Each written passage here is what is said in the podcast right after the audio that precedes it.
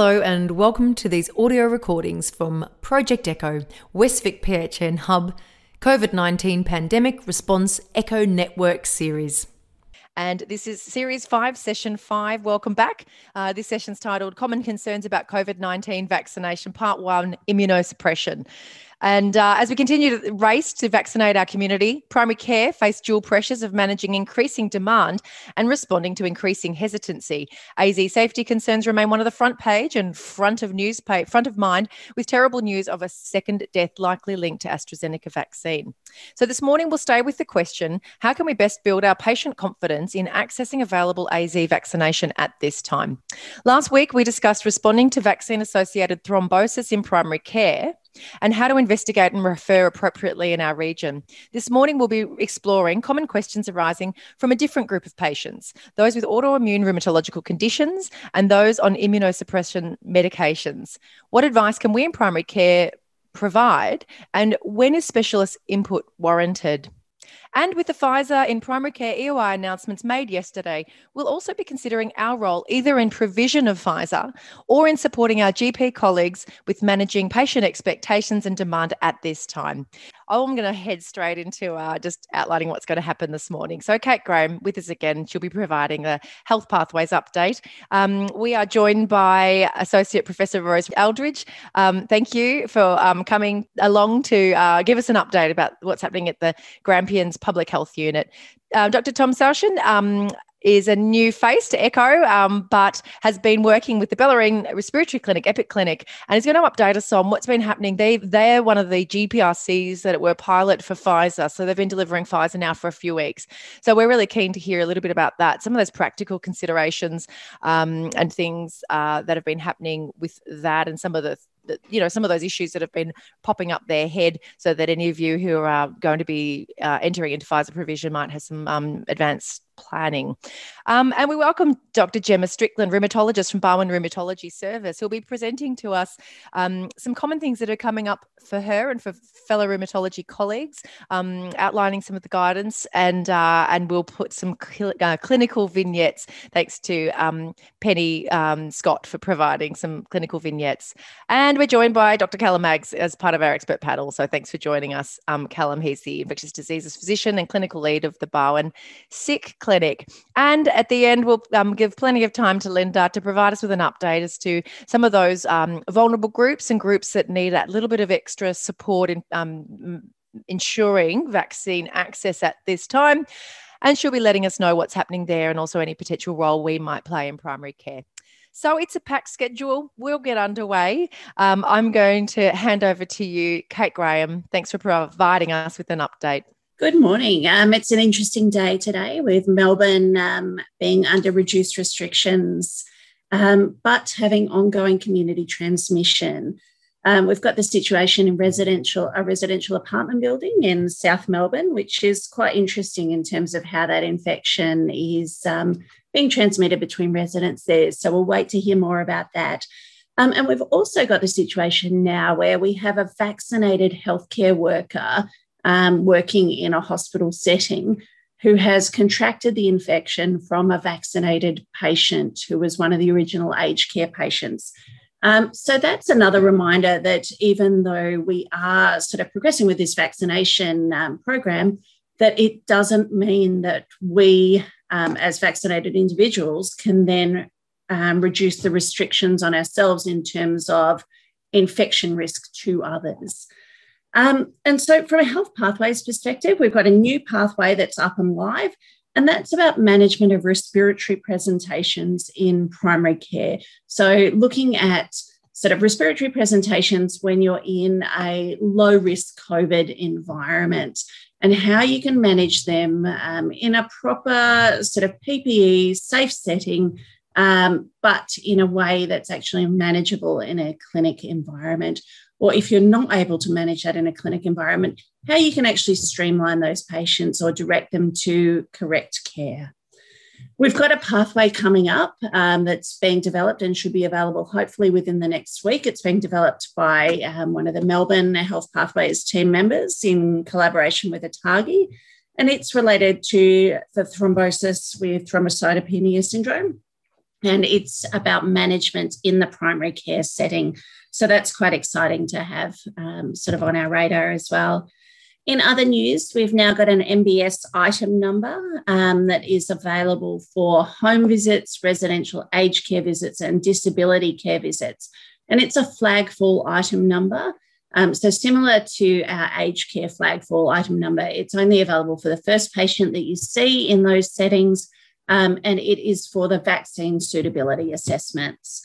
Um, and then we've also got um, the re- reduction of the TGA restrictions on advertising so that as healthcare professionals, we're now able to develop our own materials in practice as long as it aligns with TGA guidance. We're also able to provide incentives for vaccination as long as it doesn't involve alcohol, um, money, or um, tobacco.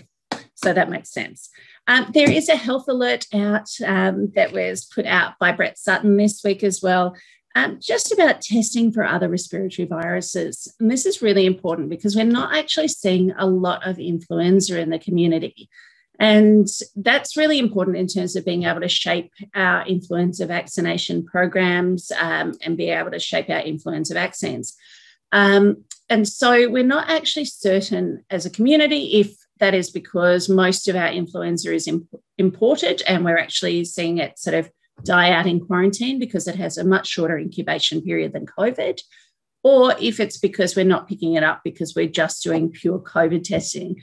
So we are encouraged for anyone doing testing to add a respiratory virus panel to all COVID tests.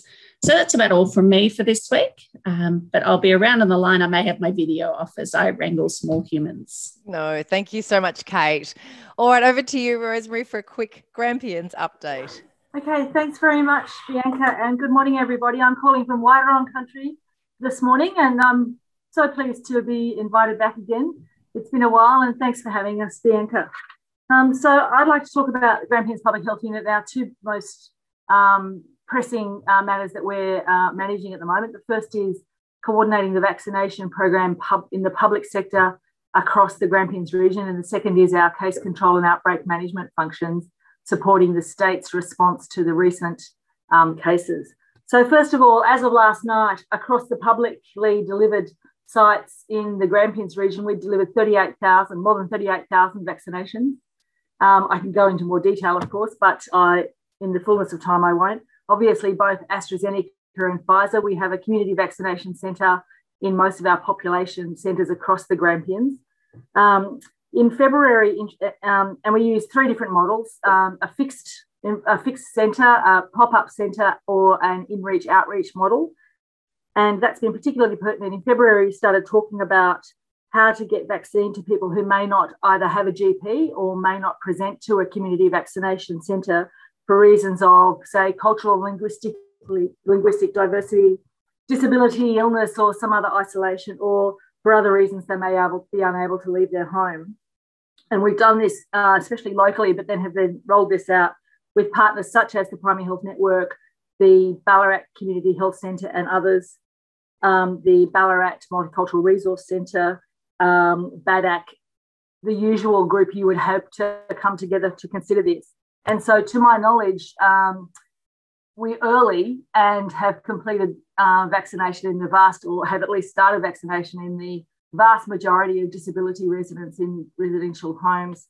We commenced that work in March and we didn't wait. We took the view that both um, people in disability residential settings or in high risk settings, or indeed in the private aged care sector, were just as much a part of our community as anyone else.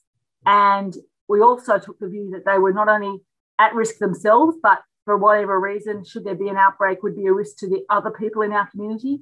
So we just included them in our rollout, and of course that was welcomed. So we'd worked, we've been working for months with our local disability coordinators, for example, and we're very proud of that. We know that there was a lot of press given about how only a few hundred had been vaccinated across Australia. We knew they had included hadn't included our numbers, and we knew that our residents were as safe or getting to be as safe as they could be. So, moving on to case control and outbreak management, um, we have staff trained and on duty, as you'd imagine, who are working to be ready to respond to any sorts of outbreak to contain to contain COVID And indeed, we've been doing that for the last four weeks, um, where Grampians Public Health Unit in particular has been responsible for the management of over 40 exposure sites. Now, that means that we work with the um, owner of that site, whether it be a retail, uh, a employer situation, or any kind of site. That means that they have to be um, looking at um, sending, managing their staff, closing their site, cleaning it, potentially reopening. Uh, and we also work, of course, with any of the exposed people at that site, whether they be employees or visitors. And that means stratifying according to the site risk with respect to the length of exposure into primary close contacts and working with any primary close contacts who uh, then need to uh, quarantine, get a test at either end of that quarantine. Sometimes there have been too many for us to manage. So that's gone into a shared pool, if you like, across the state about how we manage those. As you've all heard on the news, we've managed up to uh, across this um, four week period 15 or 16,000 primary close contacts or secondary close contacts. Then there are the casual contacts who we, in, um, because of the nature of the risk associated with the site, who need to isolate, get a test until they've returned a negative test. All of those negative tests then are um, known. And so then those people are supported also with questions and support they may need. Um, as Kate said, we've had a recent uh, increase and, and transmission at the South Bank site. And indeed, we're managing, I think it's now about 10 of the exposure sites with respect to South Bank. And, um, and that will go on for at least the next two weeks because some of those sites are tier one sites, which means that people who have been exposed there need to uh, quarantine, have a test immediately, and then again a test on day 13 of their quarantine period. The secret to that is to be methodical, to be careful, to have attention to detail, and most importantly, to affect any handover. So, where it comes to our attention, for example, in conversations with people that we're looking, that we're monitoring or checking in with, that they need referral for clinical care or indeed referral for welfare or care needs, then we have whole, whole processes for doing that, which of course you would all know. The third thing I'd like to say is that many of you know Dr. Karen Owens, and I just wanted to formally say that Dr. Karen Owens has joined the Grampians Public Health Unit half time as a staff specialist, and of course, her expertise as a very experienced primary care practitioner, GP, will add enormously to the um, capacity we have here at the Public Health Unit for engagement, for public health partnerships, which are really the foundation of how we in public health do our business. So, thanks. Back to you, Bianca. Oh, thank you. That's so exciting to hear, Rosemary. And and uh, I really hope. Um, I'm sorry that we've only had a small amount of time, but it's really interesting to hear about your work. And I love hearing about that anticipating um, and planning for that disability and residential aged care sector because it really did worry us. And um, great. And we really, I, I understand. Uh, you know, I would debt a credit to PHUs for picking up some of that work. Um, let's get you back for a more substantial piece because I think we really want to focus on um, those social social, cultural, physical, structural barriers around vaccine access, probably yeah. kick off next our next series.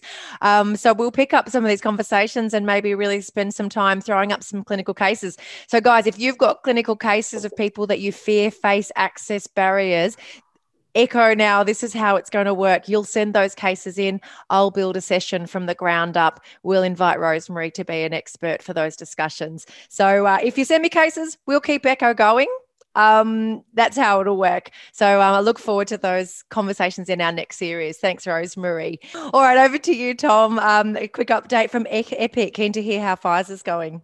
So my name's Tom Sage, and I've just relocated with my family from East Gippsland, where I was also involved in the respiratory clinic.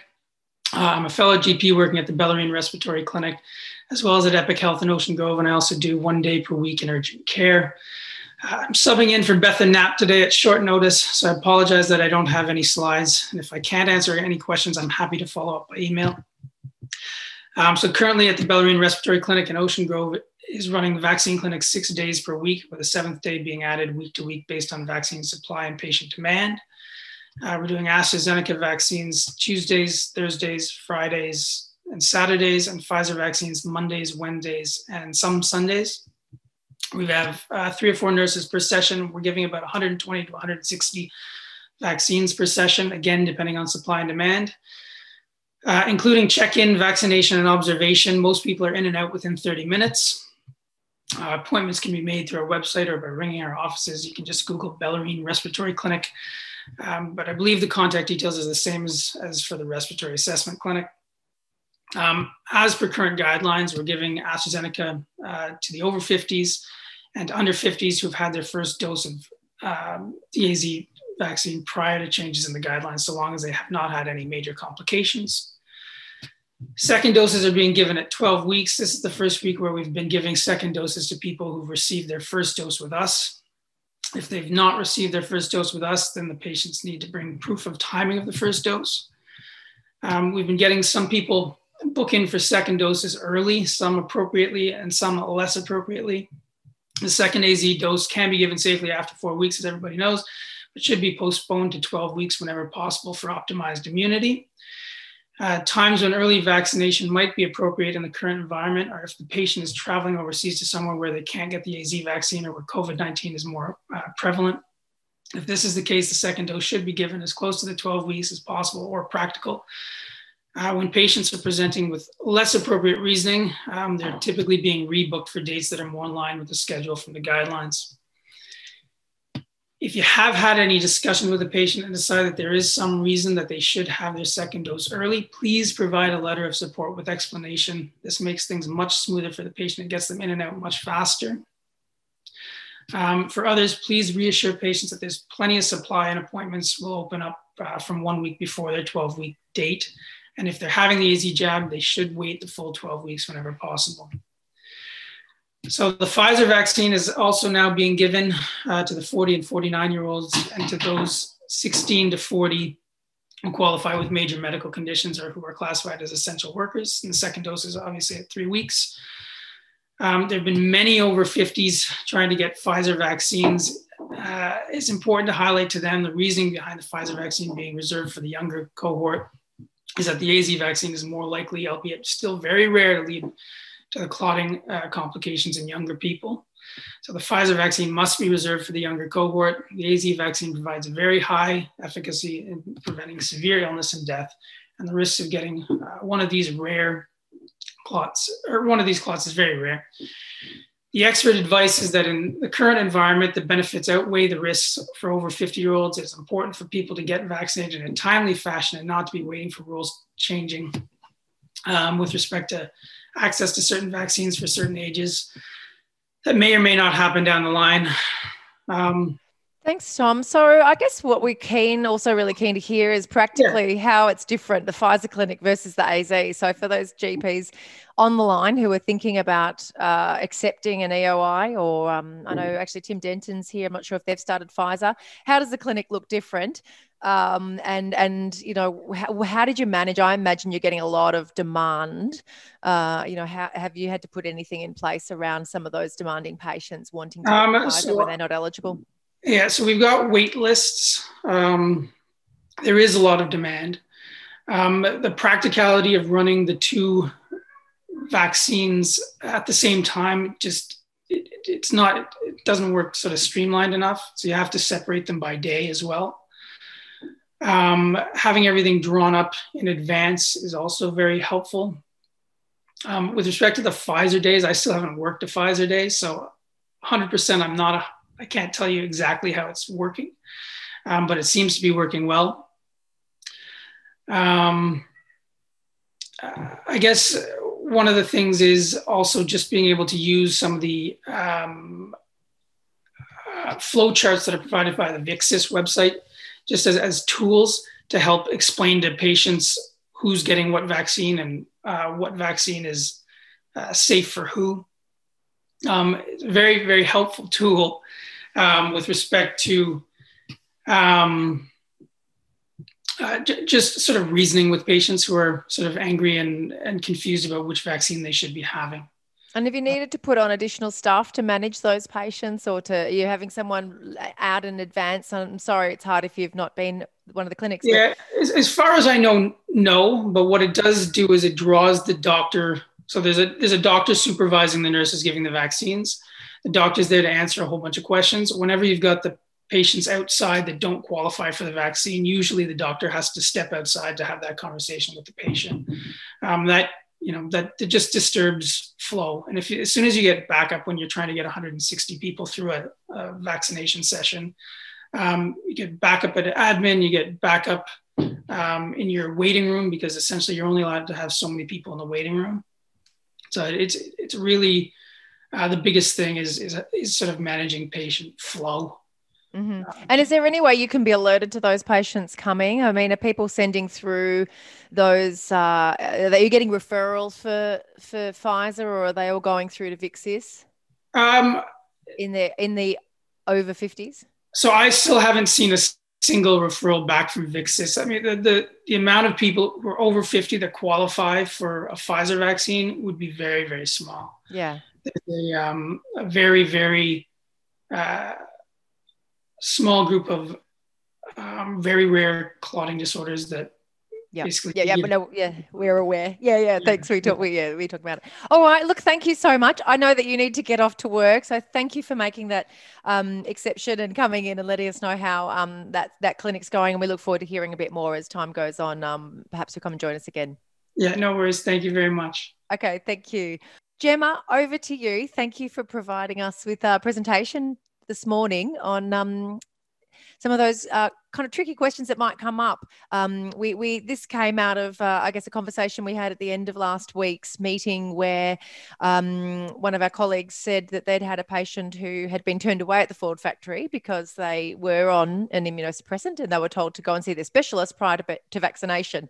And this GP wondered, you know, I wonder what that might have been about what might be some of those valid reasons as to why someone might delay or time their medication alongside the vaccine and is this necessary to refer to a specialist or could GPs support uh, these patients? And when would it be important to see a specialist? So, thank you for answering these questions today.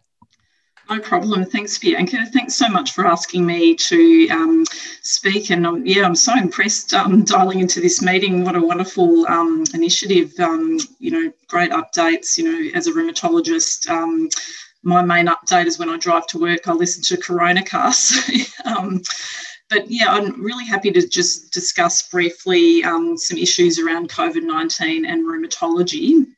Um, so, first of all, what do we know so far about patients with autoimmune rheumatic disease who have contracted COVID 19? So, there's actually a really clever rheumatologist, young rheumatologist, Philip Robinson, um, up in Brisbane, who um, is an avid um, Twitter sort of rheumatologist, and he's often in communication with um, prominent rheumatologists around the world. And they often say that this COVID 19 Global Rheumatology Alliance registry started with a tweet. So he tweeted someone else over in the US and said, Hey, what do you think about setting up this you know, worldwide registry so that rheumatologists worldwide can put in data about any of their patients that have been diagnosed with COVID 19 and impressively, I think they have now they've combined with the EULAR registry, which is a European registry, and I think there's about 15,000 patients now that have been, um, you know, entered by their rheumatologists. The details regarding their diagnosis with COVID-19, what immunosuppression they were on,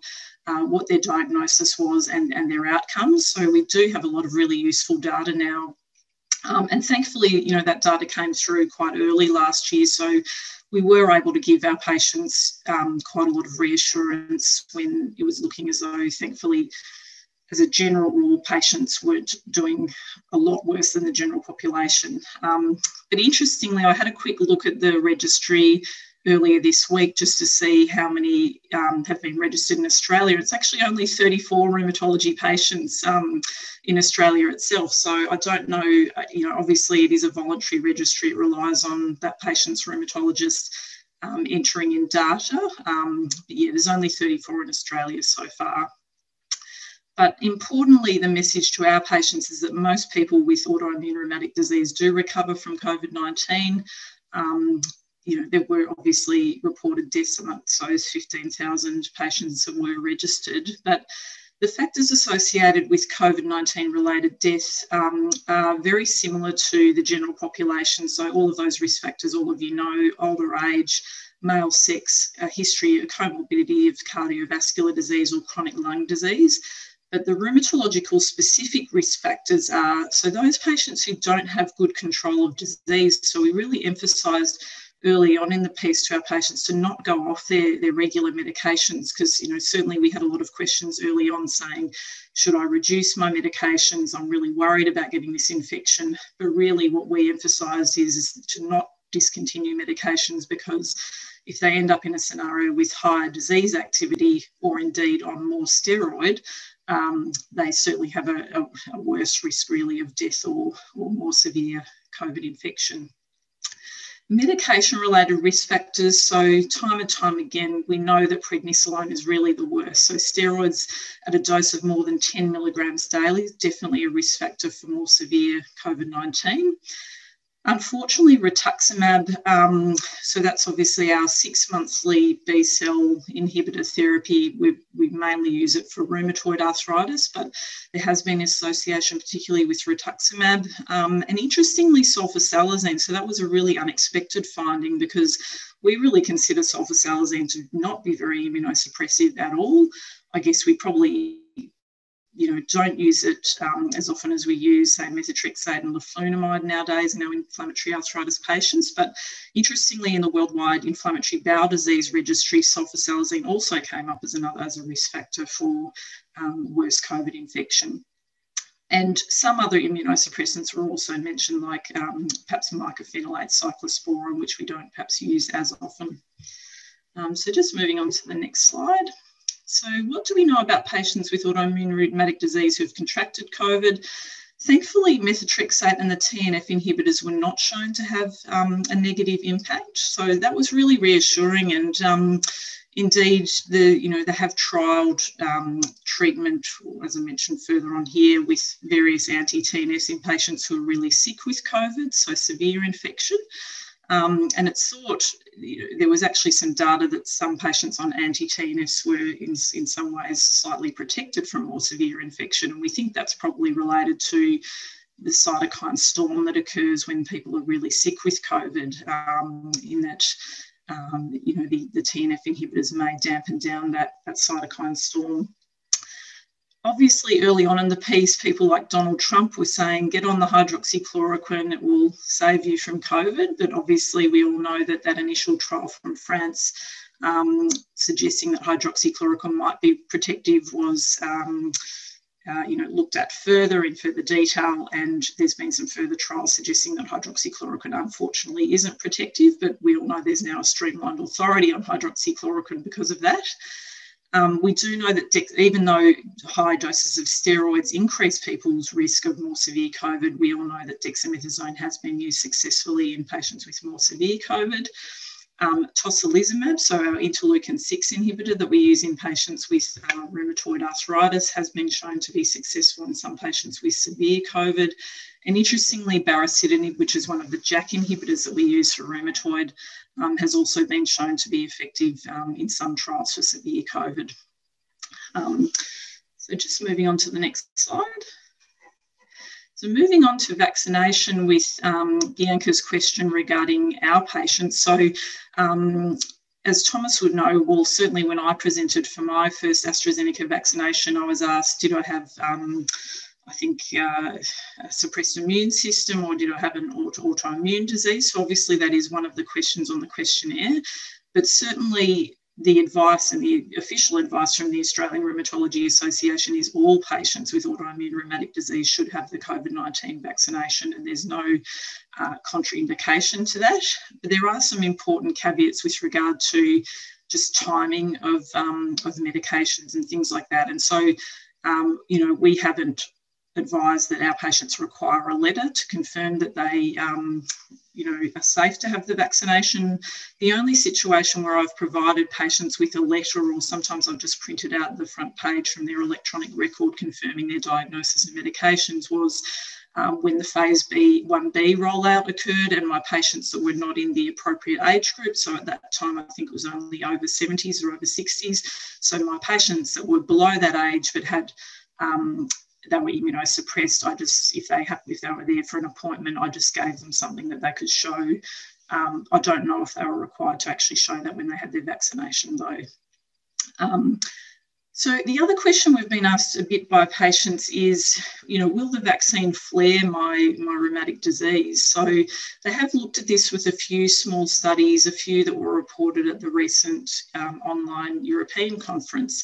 So they've suggested a few small studies showed that there was no increase in flare of autoimmune rheumatic disease, but there was one study that showed that 5% of patients had a flare. So um, one rheumatologist that was sort of summarising this talk from EULAR said, well, 95% of people had no problems. So she was sort of happy with that. But when they dug down deeper to look at what was considered to be a flare, it was said, you know, very non-specific, 2.5% had arthritis. Well, you know, it's hard to know whether that was just their arthritis anyway. 2.1% had arthralgias and 0.8% of cutaneous flares. So certainly not severe flares um, of concern. So we've reassured our patients in that regard who had concerns. Um, and the next slide. So I guess this is a really important one. So whenever, um, since the vaccine's been available, we've been talking to our patients about what to do. Do they need to withhold any of their medications? And the advice that we got from the Australian Rheumatology Association um, early on in the piece was that um, we shouldn't, well, there was no need, apart from rituximab, was that there was no need to withhold any of their medications. But there has been some recent advice suggesting that on a case by case basis, patients on methotrexate could consider withholding one to two doses, so one to two weeks off methotrexate after each of their COVID vaccinations. And that's based on um, some data suggesting a reduced antibody response um, in patients on methotrexate. Um, there's, there's been a study regarding the influenza vaccination as well, saying that methotrexate, um, if, if you're on methotrexate, that you won't have quite as good antibody response to the influenza vaccination as well. So um, they did a study where they withheld methotrexate for two weeks after the influenza vaccination, and patients did have a better antibody response. So that's been extrapolated to suggest that perhaps with the COVID vaccine as well, that you might want to do that. The only problem is in a younger patient, if they've had the Pfizer vaccine, um, obviously, if they're withholding methotrexate for two weeks after each dose, they end up only having kind of one dose of methotrexate between the two vaccines. So they, some of those patients may end up being kind of off methotrexate for a month, which is not always ideal. So for some of those ones having Pfizer, I've said um, just perhaps consider one, you know, skipping one week off methotrexate. Um, some of my patients that I've seen the last couple of weeks have, you know, on methotrexate have already had their first dose, didn't know about withholding methotrexate. So I've just said after your second dose, um, if they've got stable arthritis, just to withhold for, for two weeks. And then the really important one to know about, and this is really, you know, the only one that we've specifically contacted patients about. So our patients on rituximab, which, as I say, mostly rheumatoid patients, a couple of people with um, more unusual conditions like vasculitis on rituximab as well. But the key thing is that rituximab significantly um, suppresses um, responses to vaccinations. So um, we know that um, I looked at a study recently and they said the antibody res- response compared to the general population, the antibody levels were reduced by 46 fold. Um, so the key thing is delaying the COVID vaccine for as long as possible after rituximab or delay, you know, people early this year that weren't or might have been due for, say, um, rituximab, just as the vaccine was coming out, trying to get them vaccinated, delaying their rituximab a little bit. Um, so, but our patients that have had rituximab already, we're saying, look, at least three months after a dose of rituximab, um, and then after the second vaccine dose, um, restarting rituximab two weeks after after that second dose. So definitely with the AstraZeneca. So this week I had a patient who I think was say 65. Um, she had her she was due for her rituximab, um, and I don't think the vaccine was quite available to her at that time earlier in the year. So she went ahead and had her rituximab, but then she'll only qualify for AstraZeneca. So I've suggested she wait three months after that, that rituximab infusion to have her first dose of AstraZeneca, but then obviously she's got to wait another three months before her second vaccine, and then another two weeks before she can have rituximab again. So it has, it is probably yeah, they're the most challenging group for us just to try and work out the best timing for them. So that concludes the panel presentation for this session. We'll bring you any other snippets that we can, but come along and join the discussion next week. All right, Linda, over to you. A, a PHN update. Thanks, Bianca. Is my volume all right today? Perfect. Oh, fantastic. Um, Gemma, can you pop the slides up? Thanks. So, the from a general practice perspective, the, the key issues have been just upping uh, vaccine allocation to the participating practices. So, if you are one of those practices, if you're considered a low to medium, there's um, opportunity to order up to 400 doses um, or 600 if you're a high allocation practice. And there's also been ad hoc allocations. And I was in a meeting the other day, um, and Mukesh Haikerwal was saying that despite the um, increased allocations, it's actually put it does put a burden on general practice because it is about um, it's, it's, it's, extra workload, and we're really aware of um, just the extra efforts that general practice are having to do in this space. So, just wanted to acknowledge that. And um, I think the ad hoc nature of some of these announcements does make it a little bit difficult for general practice to, to keep managing the changes. Um, we've had a couple of um, expressions of interest out. So we had one just to bring on some new practices in areas which had limited access to COVID 19 vaccines. So we've had 26 practices across the West Vic PHN region. Um, 13 kicking off next Monday and another um, 13 coming on board on the 28th of June with an allocation of 150 AstraZeneca a week. So that adds capacity in the region.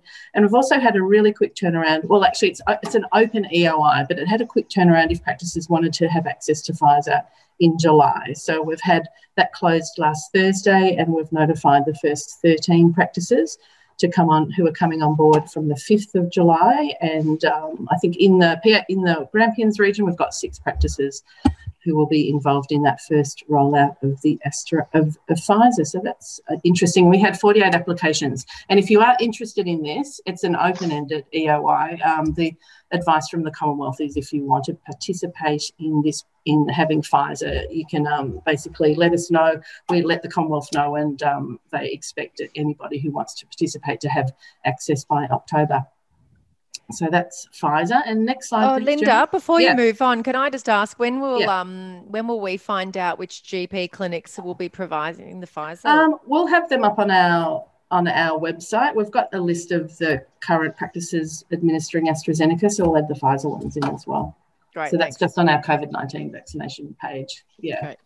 Okay. Um, and in regards to uh, what's happening in the private RACF space, as I mentioned last week, we've reached out to all the private RACs in regards to have they got residents who either missed their second dose because they're unwell or in hospital or didn't consent at the time, or they've got new residents. And again, it's a real, I guess it's a coordination approach. And as um, as Rosemary said earlier, it's a it's a really big collaborative effort to make sure that um, residents and staff have access to a vaccine. So um, an extra player came into the field yesterday, just for the for Greater Melbourne and Geelong region. TLC have got a Commonwealth um, contract to go into private RACs, so that adds capacity in that region. But we've also got um, a really good working relationship with both of the PHUs um, to do some outreach for residents who are in need of vaccinations, and also um, the Bellarine Respiratory Clinic because they've got Pfizer. They've also been doing some work down in the Geelong and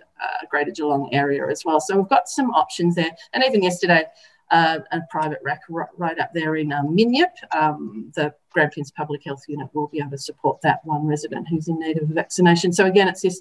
Um, so yeah, again, a, a, collaborative approach, which has been really, really good to see.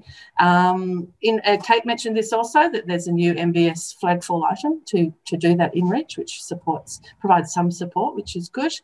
Um, and just for noting, it is um, a formal requirement now for uh, aged care providers to report um, on the, the, the, numbers of their staff who are vaccinated, staff and residents. Um, and so it's mandatory. However, it's not mandatory to disclose, and so it's voluntary for workers to do that. So again, that's just um, just some extra information that's been collected. In general, similar situation across disability. We've um, just again a collaborative effort working with the PHUs um, and and GPs to provide inReach, and I think for us, um, we've we've managed to get a solution for all of the over 50 sites that we had on our list so that residents in supported disability can access a vaccine. So that's good as well. Um, not to say that we haven't missed people or um, that we haven't had the information. So again, if you've got patients that fit into that criteria, just give us an email via our communications email and just I think subject line vaccine access is probably the best and we can work out a solution whether it's in aged care or disability. So that's pretty much what's been happening. There's always something new. Thanks. Thank you so much, Linda. Thank you. Um, uh, can I ask, you know, the thing that's been interesting is thinking about this as a Commonwealth state or Commonwealth led, but Commonwealth state rollout. How are you going now from a PHN perspective uh, with service mapping? Are you able to get some visibility of, of where there's need in our area? Um, that definitely is part of the second EOI. We could we could see where there were gaps, and that's why those particular practices were brought up, were brought on board, particularly in the Wimmera and around um, Hamilton, Portland, around there. So. Um, yeah, so we have done some mapping. What we don't have at the moment, we haven't got access to the number of doses that have been administered, so we're just waiting on that data. And in regards to doses allocated, it's so flexible at the minute. It's it's quite difficult to to know what's we know the baseline, but we don't know who's ordering above that. So Okay, so still, yeah. so so there's increased uh, appetite for data and yeah. and getting data to you. Yeah, definitely, and we in the Commonwealth know that, and we're we'll just we we expect it soon. Yeah. Good. Okay, great. Oh, well, thank you. All right, so subject line um, vaccine access. Yeah. Com- communications at Westvic PHN. If you know of anyone that is in need. Yeah. Great, thank you very much. Um, Thanks, and um, okay, great. Well, look, I think with that, um, we're probably all we're all good to go. Um, do jump on and thanks Lee Meakin for role modelling, filling in the survey. Jump on and fill in the survey, and if you put uh, something that you're interested in us bringing to you in that survey, we will do it. This will guide our curriculum. This is uh, Project Echo is a bottom up curriculum, as I think you know you all know. It's iterative, and um, I'm only interested in developing curriculum that you're interested in. So let me know what you're interested in. Um, we plan to come back. I want to hear a little bit about um, what's happening in the disability sector, and and these disability liaison officers is something that's been new and surprising, but they've been doing a fantastic job linking PHN, PHU with um, vulnerable populations and populations made vulnerable. So we'll learn a little bit about that and what can what else can we do uh, to help connect um, that group with uh, you know primary care services through this new network. So we'll be opening up that topic in our next series. And um, I'm keen to hear whether you want to talk a little bit more about again. Do we go back to modelling vaccine rollout, Pfizer, AZ, um, home visits, in reach, outreach? What are we kind of thinking about in primary care? Let us know, and we'll think about whether to run some sessions on that. And I'm hoping we can bring you some um, experts from MCRI around hesitancy as well. So thanks to Shantini for Shantini for um, promoting that idea. So there's some a few ideas, but um, have a good break. I um, hope you all can um, rest, take some time off, spend some time with family. Uh, if you are school holidays reliant, um, and get somewhere nice. Otherwise, we'll um, take care and don't work too hard. We'll see you on the flip side uh, in mid July. This series was brought to you by the Westvic PHN. I'm Bianca Forrester and I'm the GP facilitator for this series. I'd like to acknowledge the work of Gemma Misbach, Natalie Love, Fiona Quigley, Matt Dixon, and Kate Graham for their work in coordination, support, and contribution to this series. These audio catch ups are produced by Gemma Misbach, myself, and Jade Buller. Come along and join the discussions on Thursday mornings at 7.30am via Zoom. You can register on the Westvic PHN website by looking up Project Echo COVID 19. All sessions are RACGP and ACRRM accredited as a time based activity, and CPD certificates are available for non GP participants. Thanks for listening and join us again next time.